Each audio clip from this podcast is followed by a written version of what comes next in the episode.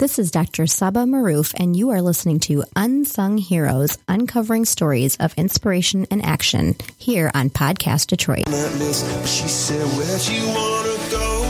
How much you wanna risk? I'm not looking for somebody with some superhuman gifts, some superhero, some fairy tale bliss. Just something I can turn to, somebody I can kiss. I want something just like this.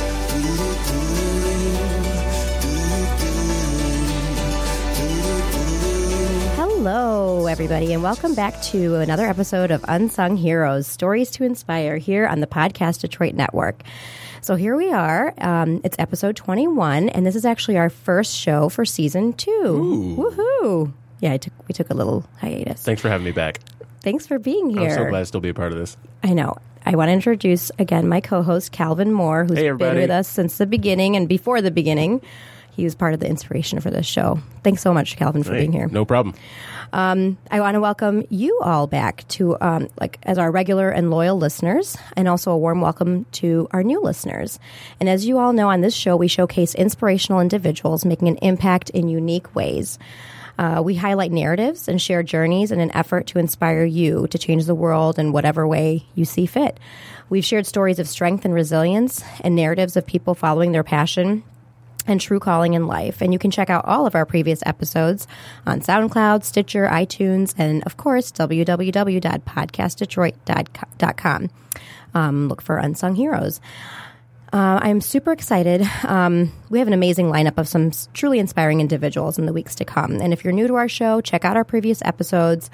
Um, people are always telling me that they heard one or two or sometimes all of them. But don't worry about going in any particular order. Just pick a topic and go.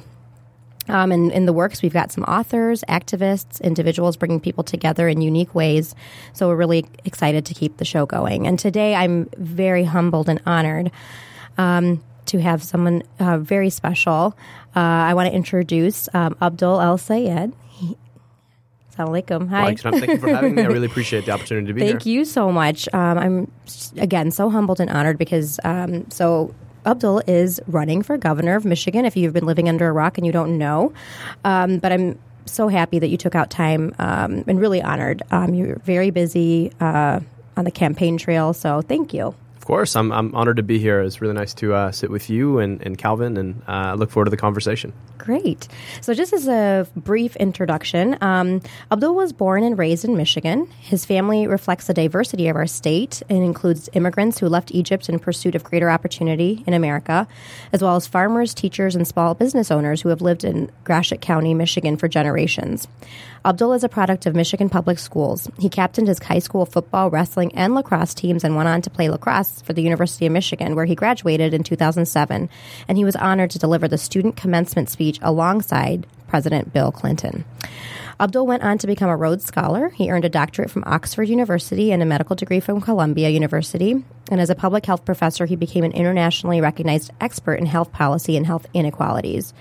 At 30, he became the youngest health official of a major American city when he came home to rebuild Detroit's health department after it was privatized during the city's bankruptcy.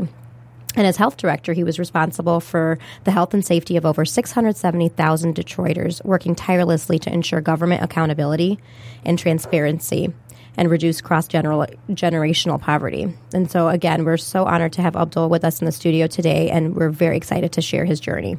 Well, thank you for having me. I, I really look forward to the conversation. Awesome. I'm so excited.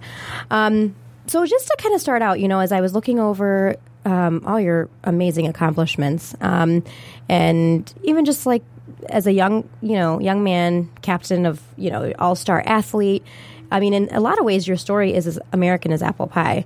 Um, and yet, you know, your family is very diverse. Your parents um, are immigrants from Egypt. You've enjoyed a multicultural upbringing, and continue to do so. Um, so I thought we'd start from there. If you can just talk a little bit about these early experiences, how they shaped you, your family, and really how this diversity has helped your um, kind of um, form, formulate your perspective as a leader and as an American. Yeah, I, I had the privilege of uh, growing up in a really diverse household. Um, you know, I always joke the the household that I grew up in was built by Muhammad and Jackie, and um, and you know with with all the, the the the colors that come with that, and uh, you know my childhood summers. uh, would have me sometimes getting on an airplane before uh, school was even over to go out to Egypt and spend time with my grandparents, my aunts and uncles, my cousins uh, in the one bedroom apartment where my uh, my grandfather, who was a vegetable salesman, and my uh, grandmother, who was illiterate, raised their six kids. My father was the oldest, and I'd spend time with with that part of my family. Um, and then I'd I'd come back in the middle of the summer and uh, I'd go up to Montcalm County, where my family has had a cottage on a lake for over 90 years, and I'd hang out with the other side of my grandparents, my aunts and uncles, and my cousins. And you know, I had the opportunity to traverse these two worlds, and never the twain shall meet. Right? Uh, they couldn't even imagine the lives that one another led, um, but I got the opportunity to engage them all, and it taught me a lot about some of the you know w- what is the least common denominator of being human um, and the shared experiences that people have in deeply diverse settings? You know when people talk about the inspiration that that brings them to believe in a world that can be better than the world that they're living and that they can be a part of that um, they tend to be the same things. And doesn't matter if you're talking to your grandma uh, from from Alexandria who never had the opportunity to learn how to read or write uh, or your grandma from Flint Michigan who uh, trained as a as a nurse at Hurley Hospital um, the things that they want for their future are the same. The things that they care about, the things that uni- unify them in, uh, in in how they situate themselves in the world, pretty similar, and that has everything to do with a sense of a future that they're a part of building. Um, you know, I, my grandma couldn't imagine the the life that I lead. Um, uh, in, in, in Alexandria, but I knew she loved me in the same way that you know uh, Grandma Judy and um, in uh, who now lives in Livingston County uh, loved me the same way. It's the same look. It's the same sort of belief in what you can do if you put your mind to it. And so uh, I really had the privilege of being able to to be exposed to all kinds of people and um, and feel love from all kinds of people. And uh, and that's something that I, I, don't take for granted. And so you know, in thinking about the experience of um, of, of running for office in a large state like Michigan, uh, we we often take for granted how diverse this state is, um, or uh, you know, we, we sort of abstract it in our minds. Yes, Michigan is a diverse state, but I've had the opportunity to go to 80 different cities and 40 different counties now um, and get a feel for just how, how uh, diverse it really is and, and, and share people's stories with them and learn from them and talk to them about the challenges that keep them up at night and that they talk about their, uh, with their families over dinner. And so it's been um, helpful for me to have grown up in, in such a diverse uh, household while uh, being able to meet people from all kinds of diverse households that make this state uh, as beautiful as it is. So that's really interesting to me in that you're, you're, bringing up the diversity, and I think we, we talked about that a little bit offline. I love uh, the diversity that you bring to the table, and the fact that we do live in a huge diverse state. I think a lot of people assume that uh, Michigan is very monolithic in a way, mm-hmm. and it's not. Um, and so you're running for public office. You're running uh, to be the governor of the state of Michigan. And for me, my understanding of politics, the reason for politics, I was taught this growing up, is ultimately to better serve your neighbor, right? Um, to to be the change you want to see in the world, and not everybody is geared to do that. So again, God bless you to to people who can do what you're doing. But tell us a little bit of. Uh, tell us a little bit about yourself before you got involved in politics, at least career wise, because you, you, talked about family life. So let's talk about what your career tra- trajectory was uh, mm-hmm. prior to Abdul getting into politics. Mm-hmm. I, I, was never supposed to run for office. Okay. Uh, it was never part of the plan. I, um, you know, growing up in a family like this one, uh, I, I, realized a couple of things about myself uh, pretty early. Number one, I really love people. I love uh, learning about them and with them, and uh, and, and, and understanding what brings them to the day, table of their life every day.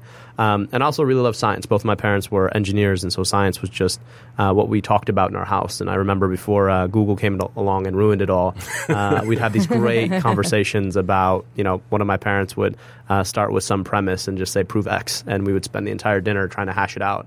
Uh, now Wait, you did just, you have a giant encyclopedia set though? we did. Okay, because everybody uh, seemed to have that. No, yeah. nobody has it anymore. The, circa 1994, right? Encyclopedia Britannica. Yes, um, exactly. Um, uh, that you, they use for all your research projects exactly. for school. Yep, don't have to anymore. Just don't even do that anymore. They don't come home and like go to a library and look up something. It's kind of sad. But I'm sorry. Continue. Yeah, no. So, um, so I, I, thought I wanted to be a doctor because I wanted to use science to help people. Um, I went off to uh, the University of Michigan uh, where I, I, did my undergraduate degree, and um, I remember coming uh, home after that first term, and I decided that I wanted to study biology and politics. And my dad, uh, you know, who made it out of Egypt because he was the best engineering student in in in his class um, in his graduating year.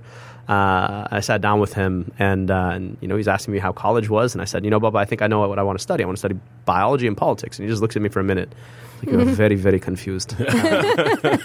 but uh, but but you know they're not as different as as you might think. Um, biology is is a system of rules that our cells use to make complex decisions about scarce resources in our bodies, and um, politics is a, a set of rules uh, that our communities use to make uh, complex decisions about scarce resources in society. Okay. And as I as I moved through my um, career trajectory, I realized that uh, it actually is the politics that matter more uh, when you ask yourselves uh, yourself about who gets sick and why. Access to a very basic set of things that not everybody gets to take for granted. Um, a, a, a good, stable job that pays a living wage, that puts a good roof over someone's head, uh, puts good food on their table, clean air in their lungs, clean water in their cups um, allows them to walk a community without being victimized um, as a function of who they are in that community. And um, and so I decided that I wanted to to focus on the politics of health. Uh, I did a PhD in, in public health uh, while I was in Oxford, and um, I finished medical school and made the odd decision not to train uh, as a clinician, but instead to follow my passions into public health. Um, and spent a couple of years as a, uh, a, professor in epidemiology, which is the study of the uh, distribution and determinants of disease in populations. And my focus was uh, on understanding health disparities. Why is it that certain, certain communities suffer more uh, of preventable diseases than others, and what can we do about it? And then realized uh, after a couple of years as a professor that you know it was a lot of fun, a great life. I got to fly all over the world and talk about interesting ideas, but I wasn't making the impact that I wanted, and I wanted to be able to fix with my hands the things that I was thinking about. Um, and got the opportunity to come home to Detroit uh, to rebuild Detroit's health department. And uh, that to me was sort of the ideal, perfect job. Uh, now, um, you know, when I graduated from Michigan, I, I had the opportunity to, to deliver the commencement speech, and uh, the speaker that year um, that anybody came to pay any attention to was was Bill, was Bill Clinton. And uh, I remember I you know I gave my speech, and he gave his. He said some really nice things about my speech, which I really appreciated. And then after um, after the speech, he he sort of pulled me aside and just looks at me for a minute. And he's like, "Why are you going to medical school?" And I was like, wait a second, nobody ever asks a graduating college student why they're going to medical school. Like that's like the thing that everybody wants their kid to do, right? It seems so beneath you. Yeah. I don't know. I was like, uh, I was like, I really like science. I really like people. He's like, look, I, I just really think you should consider a career in public service. And I, I remember in that moment, um, in my mind, uh, you know, you have your mind's voice and then you have what you actually say. Uh, and in my mind, the whole time I was like, you do see me, right? Like I'm, I'm, I'm pretty obviously from the Middle East. Right. And you definitely saw my name because it's 11 letters and that's just the first name, right? And, um, and uh, you know that was six years after uh, after 9-11 which had so shaped uh, my young adult life um, in thinking about how i would uh, embody my americanness um, and so uh, you know I, I, I sort of had always been heeding his advice um, and uh, I was in Detroit rebuilding the health department. It was a fantastic opportunity to be able to actually do the work that mattered. Um, we took that department. It was a five-person, 85 contractor institution uh, in the back of the building where people pay their parking tickets we were able to um, grow it to to five campuses. Uh, we more than doubled the size of our staff, multiplied city funding for public health ten times, uh, launched programs that really situated the health department uh, at the crux of being able to solve challenges of uh, of intergenerational poverty. We did things like guarantee access to glasses for children uh, delivered at school uh, across the city. Um, we stood up to some of the biggest corporate polluters in our state. When a petroleum refinery in Southwest wanted to increase its emissions, we organized the community and forced them together to invest $10 million to reduce their emissions overall. Um, and then heard about Flint. And um, you know, I, I, had in my role uh, at the city come uh, up close and personal to um, some of the, you know, the, the political decision makers, um, and realized you know, I didn't always agree with the way that they set their agendas and the place that they put public health and public education and things that I think are critical to what a government ought to be able to do.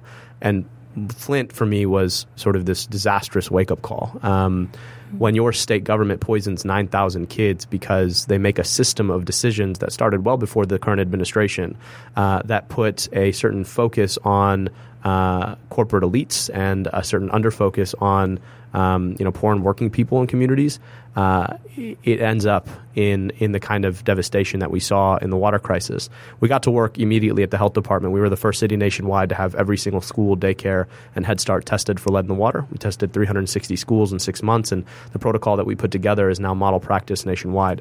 Um, but I had to ask myself, you know, what is my responsibility in this moment? And uh, you know, I was watching Flint happen. I was frustrated by uh, some of the slow pace of change uh, in trying to move um, some of the stakeholders at the city level to work on issues that aren't. Um, you know aren't high profile but are critically important.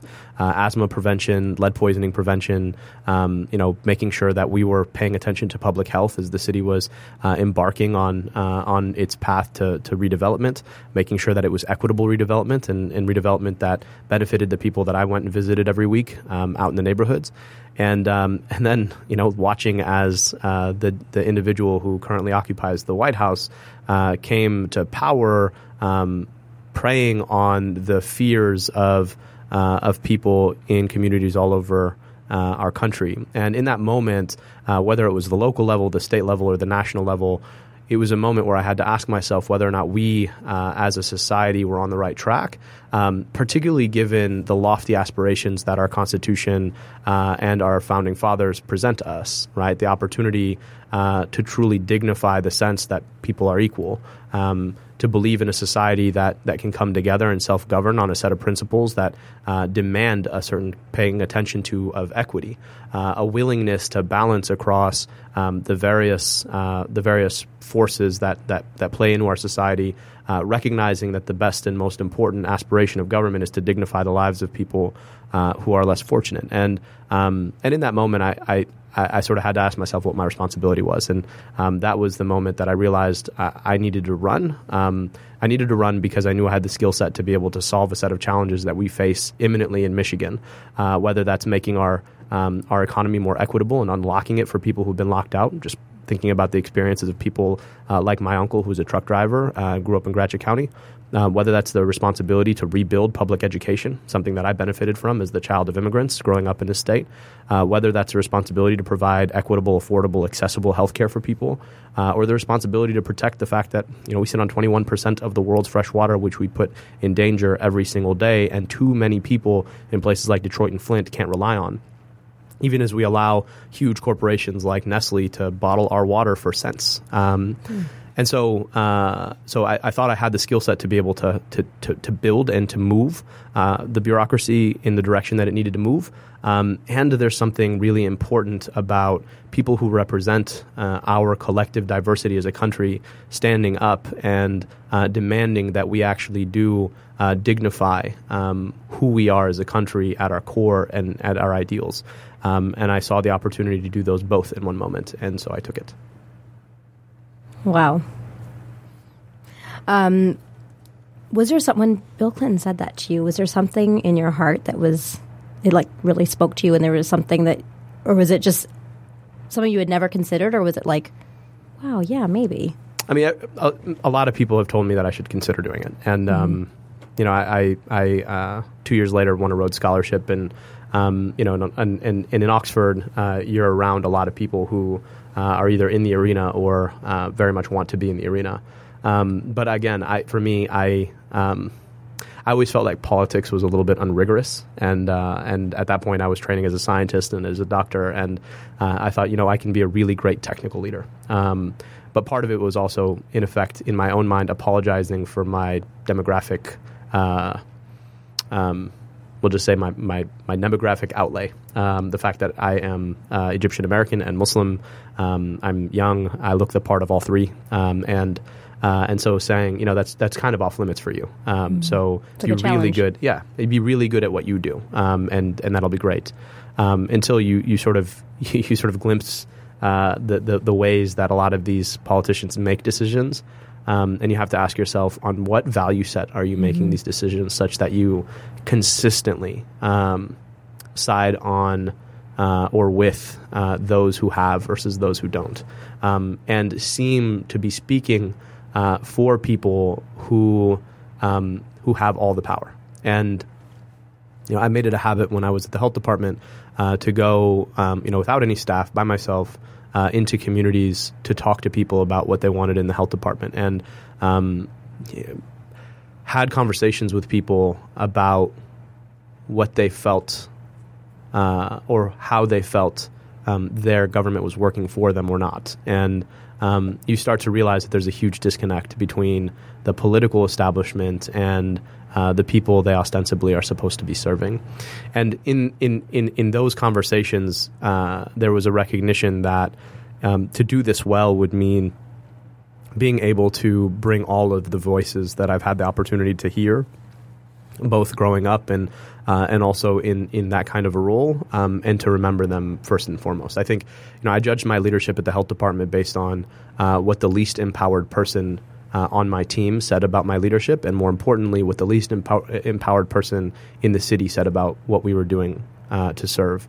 Um, and I think there is a willingness to stand um, with and, and, and humbly with people uh, who uh, are disempowered and then stand up to people who have had power, um, recognizing that great leaders uh, are able to um, to have that humility with people who don't have the power they do, um, and to to stand firm uh, among people who have the same or more.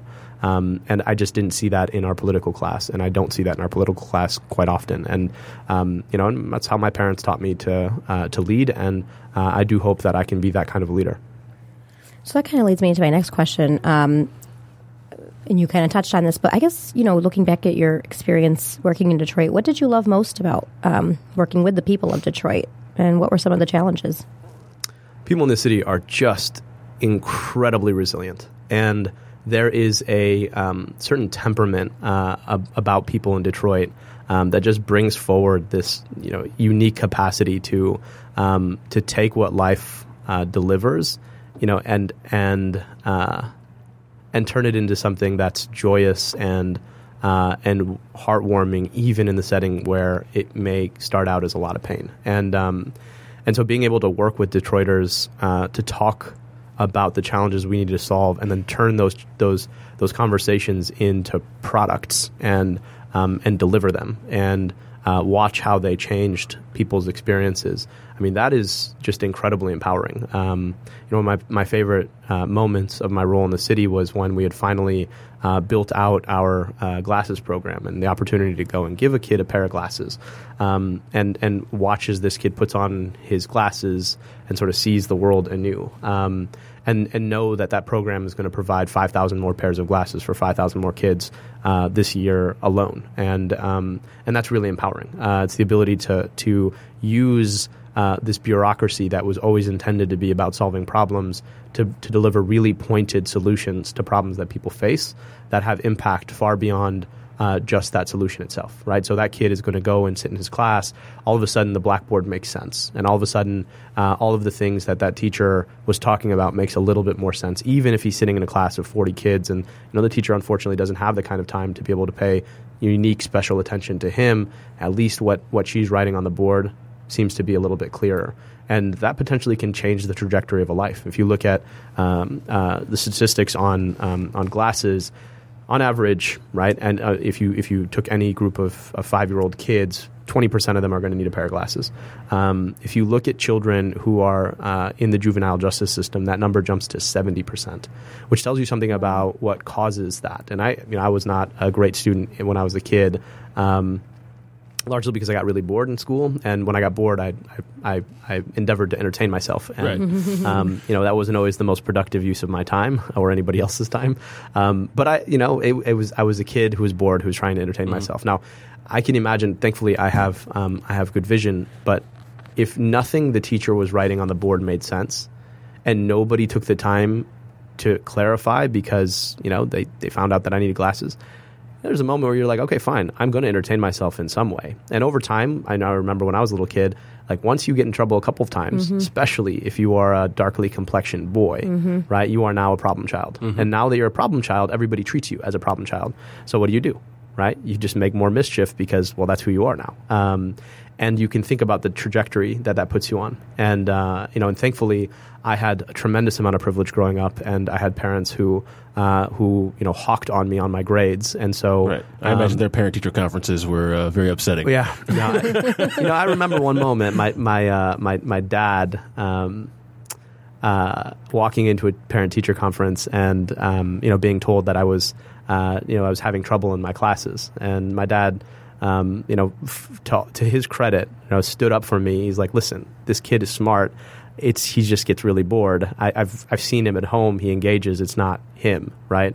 Um, and uh, and you know he and the teacher ended up getting into a, a disagreement about my, my general capacity to uh, to do my work. Um, And now you're a Rhodes Scholar, so Yeah. you know, that teacher was clearly wrong, Yeah. right? well, the teacher was clearly wrong, but but my, dad, my to his credit also, uh, we my dad walked out of the room and I'm like kind of puffing up my chest, like you know my dad my dad actually thinks I'm smart, and then and then and then immediately started also to show me what he also thought of me. Right, of course, right. Um, so you know, but but I had that kind of attention, and a lot of kids don't. And um, and so just a very simple thing like being able to give a kid a pair of glasses can potentially change the trajectory on which that kid is going. And it's a small thing, and there's so many other things we have to do.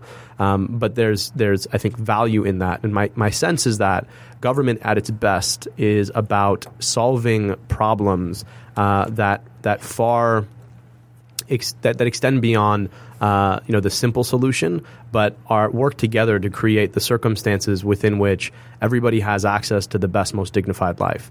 And you know, for me, when I was um, when I was walked into the health department, uh, I I three weeks into the job, you know, I was I was sort of floundering. I'm like, where do you even start? Um, and I knew there was there were so many things to build, um, but I was looking for a thesis. Wh- what is this department going to do? How is it going to operate? And um, I was uh, touring one of our vaccination clinics, clinics and got to meet a, a three year old little boy. Um, he was the fourth child of a 21 year old mom, um, and he met his father maybe four times in his life because his dad's in jail.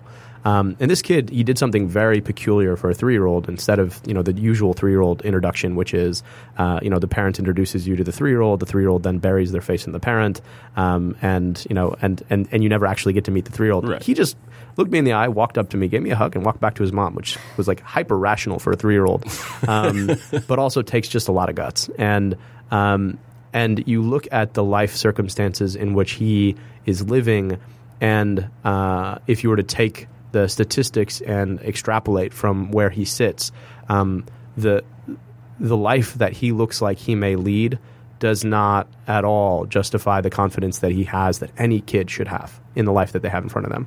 And I realize that for us, our responsibility in public health and in government is to justify the kind of confidence that any three year old should have about the life in front of them.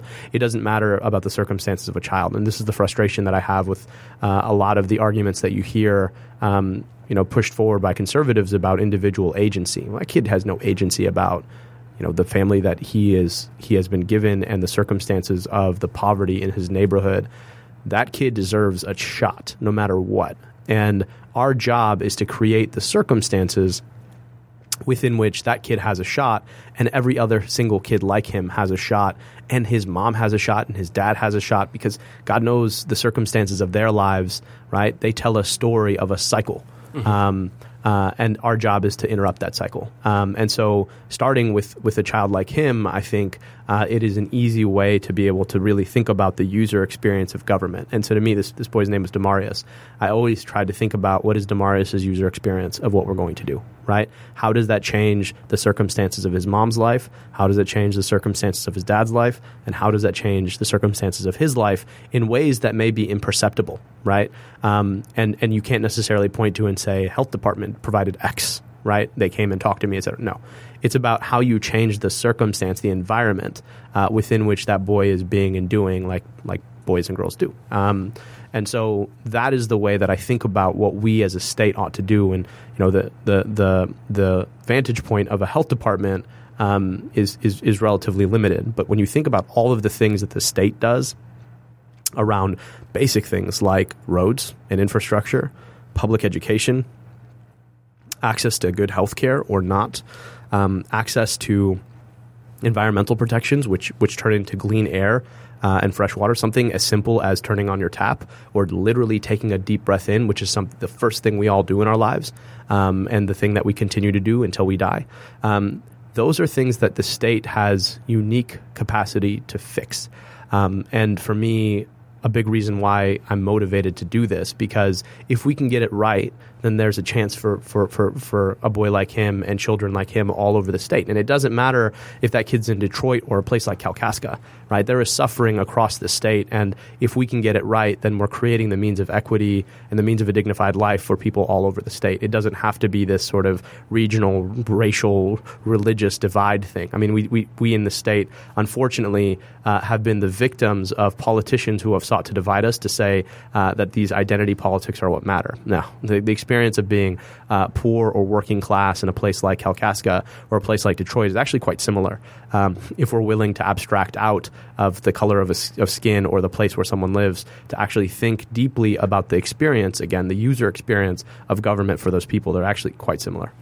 So I'm going to ask you a, a really long question because you've mentioned a couple times uh, you are of Muslim faith, which I believe is beautiful. Uh, however, there are going to be people who are going to use that against you. We were just talking about divides.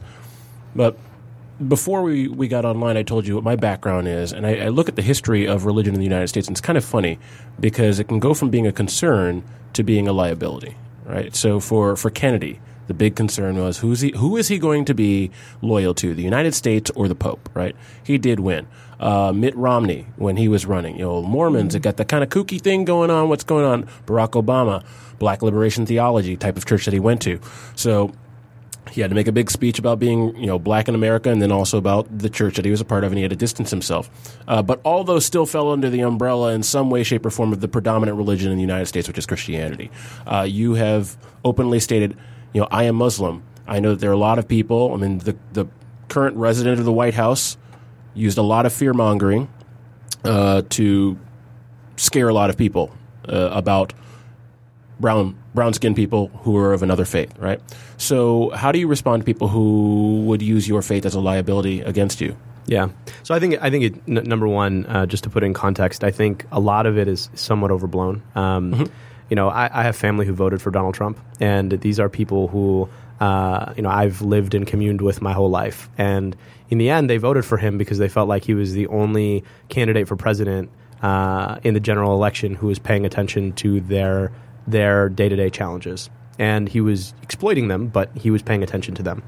And um, when when you're stuck between a rock and a hard place, you, you generally pick something hard, right? And um, and and so I think it's it's somewhat overblown.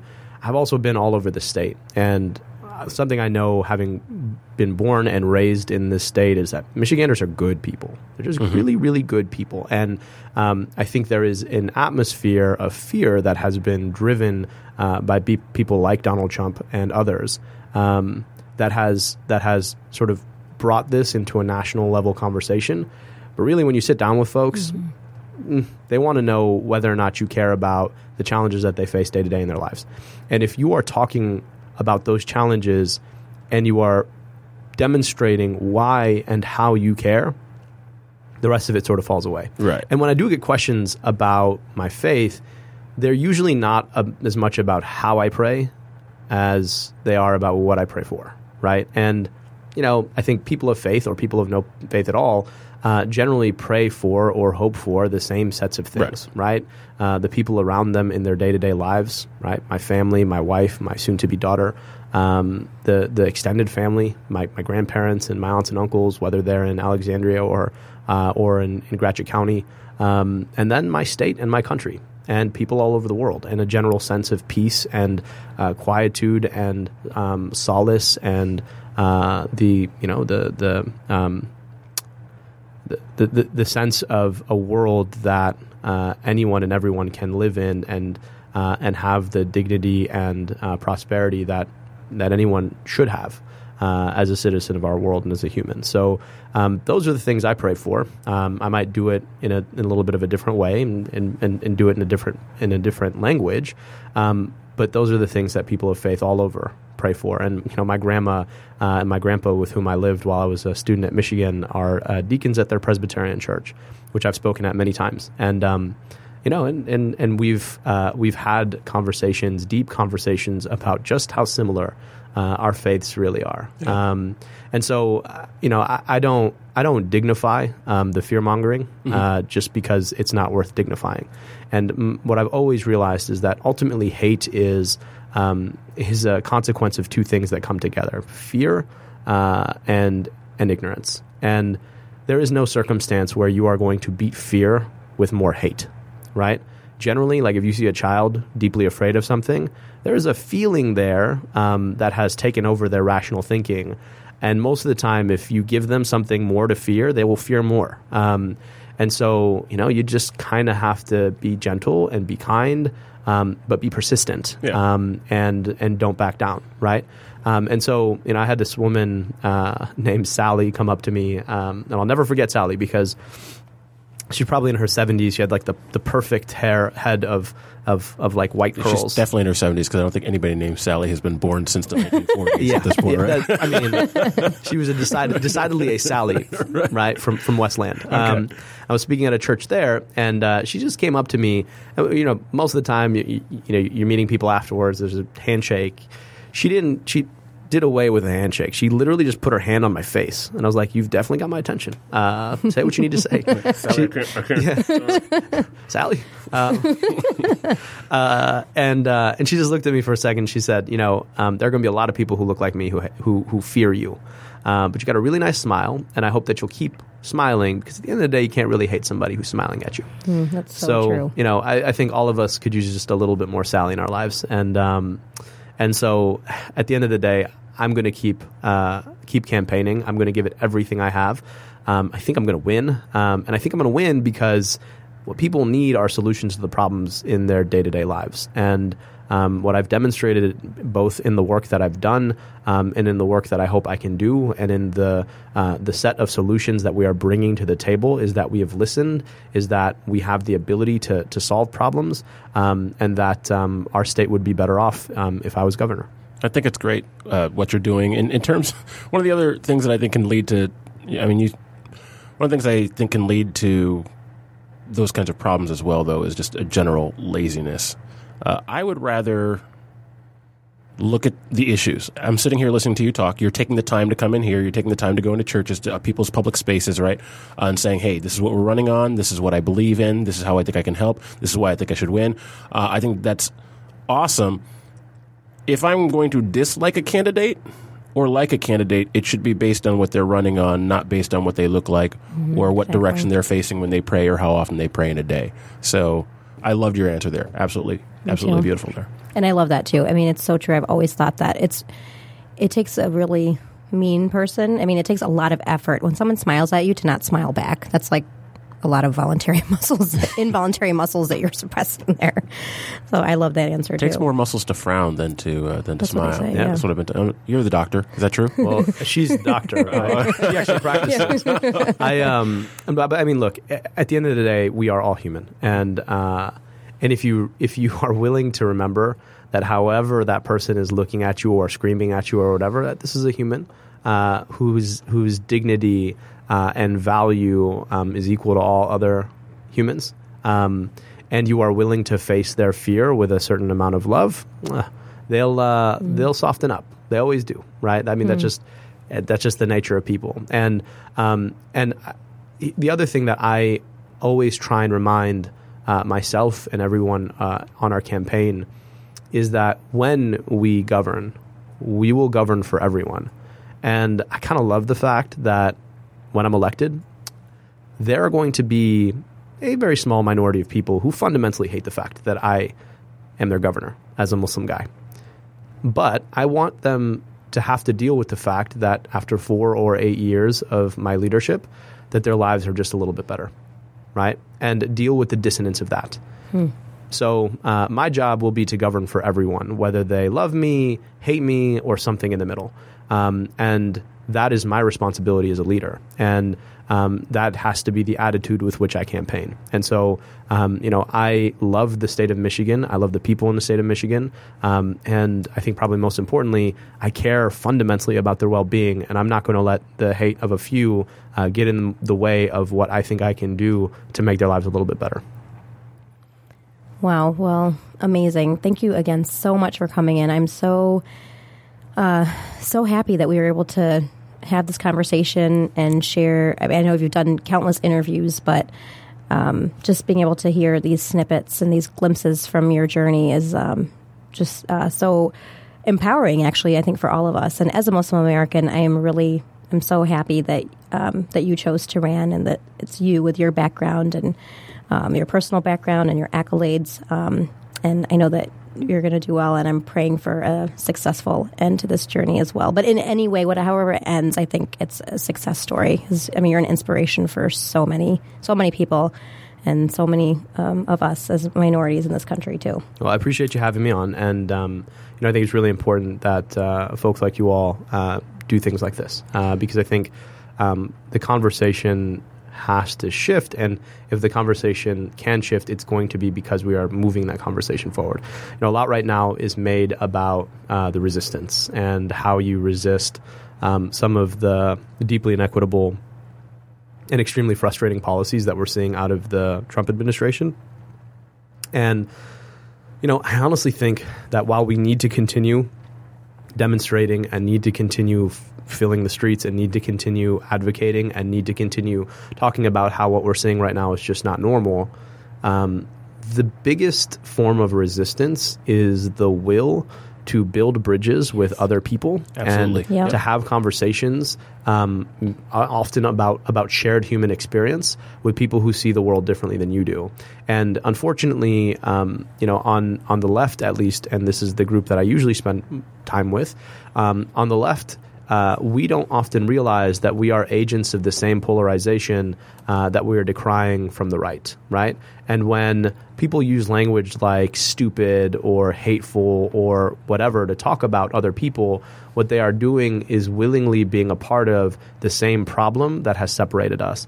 And there used to be a time in America where um, just the circumstances of our existence, the fact that there wasn't a such thing called the internet, uh, meant that we were brushing shoulders with people who thought about the world differently than we did all the time. Um, and unfortunately, I think more and more of our social engagements are done online where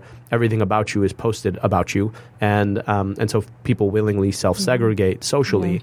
And then the spaces where you share a conversation or a bite to eat with somebody who sees the world differently than you do um, have fallen. And we're seeing more and more even physical segregation uh, in communities, right? People moving out to the coasts and then leaving communities in, in the middle of the country.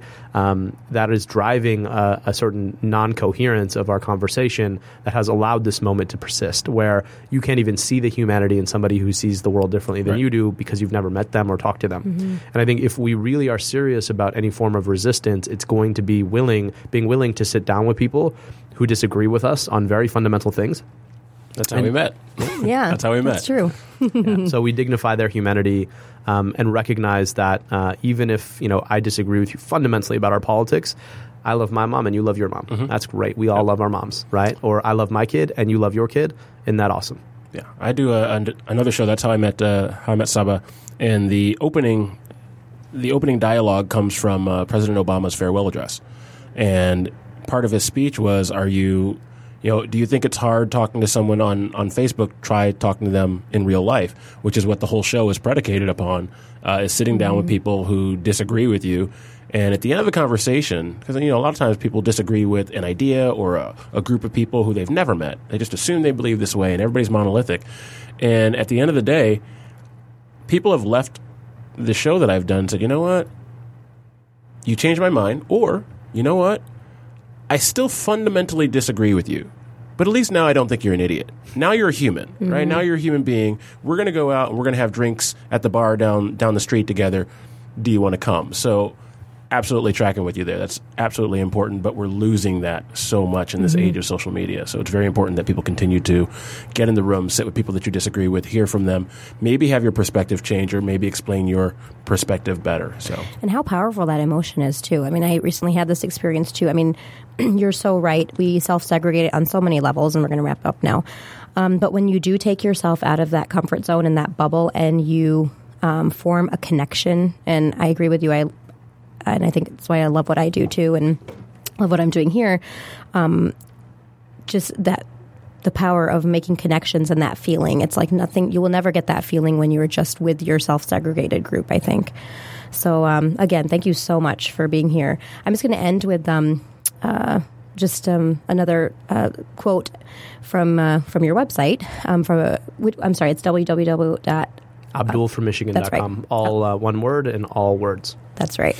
Abdul is called to public service by a core belief in people. He believes that all people can thrive when we value each other and our communities. We seek to protect and defend all vul- our vulnerable, and when we create the kinds of opportunities that empower people to dream for a better future. And um, and I think that that really exemplifies um, you as a person. And I'm so happy that we are able to have this conversation. Well, I'm honored to have been here. I really appreciate your time and uh, appreciate the conversation spaces that you're creating. And um, yeah, I look forward to crossing paths again soon.